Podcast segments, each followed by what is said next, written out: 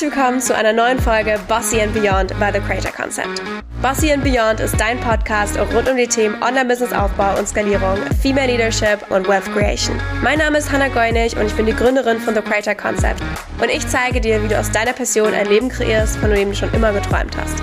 Are you ready to level up?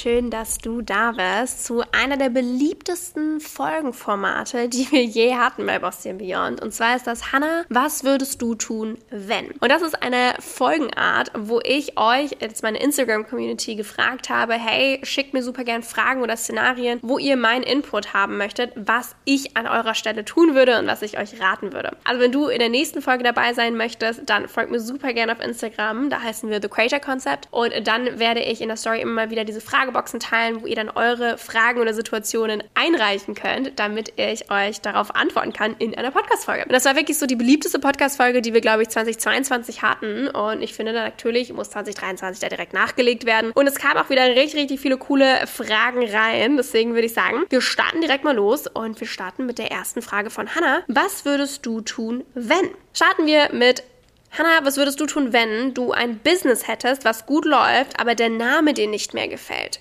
Rebranding. Also, wir machen das jetzt seit vier Jahren. Wir heißen von Anfang an The Creator Concept, aber wir hatten natürlich auch schon mehrere Rebrandings. Generell bin ich der Meinung, es ist unfassbar wichtig natürlich, dass unsere Kunden uns jederzeit wiedererkennen. Das kann man machen mit Farbe, mit Schriften, mit einem Bildstil, natürlich auch mit dem Namen, mit dem Logo. Also das sind ja alles Sachen, die zu deinem Branding dazugehören, wo es wichtig ist, im Kopf zu bleiben. Deswegen so das Thema Name finde ich eigentlich schon so das gravierendste, was damit passiert. Also ich habe das zum Beispiel so als Beispiel Beispiel, vielleicht kennt ihr die Firma das dänische Bettenlager und die heißen jetzt Jysk. Und ich hatte das irgendwann mal, da gab es so eine Werbung, ich weiß gar nicht. Und die hatten das auch so gesagt, das ehemalige dänische Bettenlager und jetzt Jysk oder sowas. Also die haben da wirklich auch eine aktive Marketingkampagne ähm, gemacht, wo dann auch wirklich der Name immer wieder wiederholt wurde von, hey, so hießen wir früher, so heißen wir jetzt. Und ich glaube, es ist viel einfacher, so sein Branding im Sinne von Farben und Schriften, sag ich mal, ja, eleganter zu ziehen oder leicht abzuändern oder einfach erwachsener zu ziehen. Also das sieht man ja zum Beispiel bei uns uns auch, wenn man unseren Feed durchscrollt, sieht man das auch immer wieder, als zum Beispiel Name. Also Name finde ich schon wirklich fast schon das Kritischste, was man ändert. Deswegen da wäre ich auf jeden Fall wirklich sehr, sehr, sehr, sehr vorsichtig. In allererster Linie empfehle ich das nicht, seinen Namen abzuändern, außer man ist bereit, wirklich da auch das Marketing dahinter zu stellen von, hey, wir werden auch unter dem Namen bekannt. Das muss man natürlich schon haben. Also gerade wenn man dann auch aus, aus SEO-Perspektive zum Beispiel guckt oder auch im Instagram-Profil, muss man natürlich gucken, dass man dich trotzdem noch irgendwie unter deinem alten alten Namen findet, damit die neuen Leute das auch verknüpfen. Also zum Beispiel, wenn dein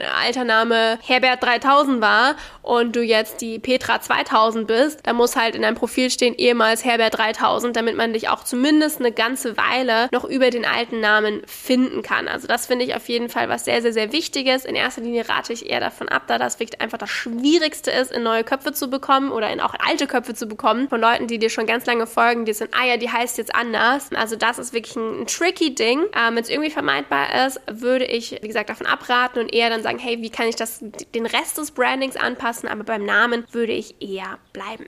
Okay, machen wir mal weiter. Hanna, was würdest du tun, wenn du bis jetzt nur ein Offline-Business hättest, aber ins Online-Business einsteigen willst? Würde ich mich natürlich an The Creator Concept wenden. Nein, Spaß. Aber wir begleiten tatsächlich sehr, sehr viele ähm, Menschen, die ein Offline-Business haben, das Ganze jetzt online machen möchten. Generell ähm, ist auch wirklich für so ziemlich jedes Business das meiner Meinung nach auch möglich. Und das erste, was ich machen würde, ist natürlich eine Social-Media-Präsenz aufzubauen für dieses Online- bzw. Offline-Business, sodass da schon erstmal eine Verknüpfung oder eine Brücke entsteht zwischen zwischen offline und online. Also zum Beispiel haben wir, ähm, wir haben darüber auch mal eine Podcast-Folge gemacht mit einer Kundin von uns, mit der lieben Eva. Die hat zum Beispiel ein Kosmetikstudio offline in München und hat aber jetzt auch ein Online-Business, wo sie online ähm, Hautberatungen durchführt. Und das heißt, man kann sehr, sehr leicht diese Brücke ähm, schließen, denn man kann auch mit einem Online-Business, auch wenn man nicht direkt Online-Produkte verkauft, einfach Werbung machen für sein Offline-Business. Also für mich geht das wirklich Hand in Hand und aus meiner Sicht ist da wirklich der erste Schritt, erstmal eine Social-Media-Präsenz natürlich aufzubauen und dann zu überlegen, hey, wie kann ich denn meinen Offline-Dienst Offline-Dienstleistung, mein Offline-Produkt auch auf Online transferieren. Also zum Beispiel, wenn es ein physisches Produkt ist, gibt es eine Möglichkeit, das digital zu machen oder kann ich einen Online-Webshop dafür erstellen, sodass ich quasi mehr Kunden erreichen kann mit meinem Offline-Produkt und das ihnen dann halt irgendwie zukommen lassen kann. Oder ist es eine Dienstleistung, wo dann vielleicht nicht als Dienstleistung, wo du selber deine Hand zum Beispiel anlegst, wie zum Beispiel bei einem Kosmetikstudio, aber kannst du den beraten, also den Wissensaspekt irgendwie auf das ganze Online-Thema übertragen und daraus ähm, ein Online-Produkt oder ein digitales Produkt gestalten, das dann wiederum online verkauft werden kann. Also da gibt es ganz viele Möglichkeiten, das Ganze zu verknüpfen. Wer da Hilfe möchte, meldet euch immer jederzeit gerne. Wie gesagt, wir haben da sehr, sehr viel gemacht in den letzten Jahren ähm, und auch sehr viele Offline-Businesses betreut. Also da ist so, so, so viel möglich und ich empfehle eigentlich wirklich jedem Offline-Business auch eine Online-Komponente zu machen. Ich finde das wahnsinnig wichtig. Hanna, was würdest du tun, wenn du ein Business starten willst, aber noch Vollzeit studierst und nebenher arbeitest? Thema Zeit, Thema Geld. Generell ist da natürlich wichtig, bei uns, jeder, der ein Business startet, der sagt ja nicht, boah, ich habe heute gar nichts zu tun, ich arbeite nicht, ich habe in meinem Privatleben ist nichts los, mir ist es langweilig, ich drehe Däumchen, lass mal ein Business gründen. Sondern meistens ist immer irgendwas, was in unserem Leben abgeht, wo man ja auch sagt, so, ey, ja, das, das kostet natürlich auch Zeit oder Energie oder vielleicht auch Geld, sodass man gar nicht so die Kapazität dafür hat. Da muss man sich A, meiner Meinung nach bewusst sein, dass man hart arbeitet, dass man über Kapazitäten, die man sich vermeintlich setzt, drüber geht. Also sagen, ey, ich studiere oder ich arbeite hauptberuflich und ich setze mich abends trotzdem nochmal hin. Also ich, da bin ich auch ganz ehrlich, ich möchte das auch gar nicht glamourisieren. Wenn du ein eigenes Online-Business aufbaust, das erfordert wahnsinnig viel Commitment und Disziplin und oft auch einfach viel Arbeit. Das heißt auch eine zeitliche Investition von, hey, auch wenn ich acht Stunden oder neun Stunden, neun Stunden gearbeitet habe, ich setze mich abends oder am Wochenende trotzdem nochmal dran. Das als Punkt. Oder aber natürlich auch smart zu arbeiten. Also im Sinne von, wie kann ich meine Zeit effektiv nutzen? Was sind wirklich die sogenannten Needle-Moving Tasks, die ich machen sollte? Also was bringt mich jetzt wirklich voran und was ist einfach nur nice to have? Und aber auch gucken, hey, wie kann ich denn eigentlich Zeit sparen? Also im Sinne von, hey, gibt es irgendeinen Mentor oder irgendeinen Kurs, der mich weiterbringt, der mir, sag ich mal, gewisse Learnings einfach ersparen kann oder der mich schneller an mein Ziel bringt mit dem Wissen, das die Person einfach schon gemacht hat. Also das ist generell ein ganz großer Tipp. Du investierst immer irgendwas, sei es Zeit, sei es Geld, sei es Energie und zu überlegen, was ist für dich die wertvollste Ressource und wie kannst du die am wichtigsten einsetzen. Also ich persönlich würde sagen, hey, ich hole mir einen Mentor an die Seite. Wie kann ich das am allerbesten und schnellsten erreichen? Wie ähm, kann ich meinen Alltag optimieren, dass ich mir Kapazitäten freischaufel? Und was ist mir einfach am wichtigsten, um an mein Ziel zu geraten oder zu kommen? Das ist da so mein Tipp. Alright, machen wir weiter. Und zwar wurde als nächstes gefragt, Hannah, was würdest du tun, wenn du nochmal von Null beginnen müsstest, aber keine besonderen Fähigkeiten hast? Also erstmal würde ich mir schleunigst mein Mindset ändern, denn dieser Gedankengang von ich kann nichts, ich bin nicht gut genug, ich bin noch nicht so weit, ähm, weiß ich nicht, ich habe nicht das, was ich brauche, ist einfach ein super, super negatives Mindset, das ich auf jeden Fall nicht haben möchte. Das heißt, ich würde erstmal daran arbeiten, wie kann ich mein Mindset shiften, dass ich sehe, hey, ich kann das und das und das und das und ich weiß super viele Dinge und ich habe habe das Talent. Also ich würde mich aktiv hinsetzen und sagen, okay, lass da mal reingehen. Was steckt alles in mir und wie kann ich auch das Vertrauen zu mir selber aufbauen, dass ich das kann, dass ich darin gut bin, dass ich diese Fähigkeiten, diese Skills, dieses Wissen habe oder auch mal mich umdrehen und sagen, okay, Mama, Papa, Onkel, Tante, Freundin, Partner, wer auch immer, was denkst du, kann ich besonders gut oder was schätzt du besonders an mir? Was siehst du als Talent bei mir? Und auch von außen mir Feedback einzuholen, was andere Menschen in mir sehen. Am Ende ist es wichtig, dass du happy bist mit deinem Thema, mit dem dein Business starten möchtest. Aber so äußeres Feedback einholen hilft ganz oft, um so dieses eigene, diesen eigenen Prozess auch anzukurbeln. Also das würde ich machen, wenn ich von Null beginnen würde und diese Gedanken kommen von wegen, oh mein Gott, ich kann nichts oder ich weiß nicht, ob ich eine besondere Fähigkeit habe. Und auch wieder hier, du musst das Rad nicht neu erfinden, sondern du machst das Rad besonders. Du musst nicht etwas können, was sonst niemand kann oder was es noch nie gegeben hat, sondern du machst dein Thema zu etwas Besonderem.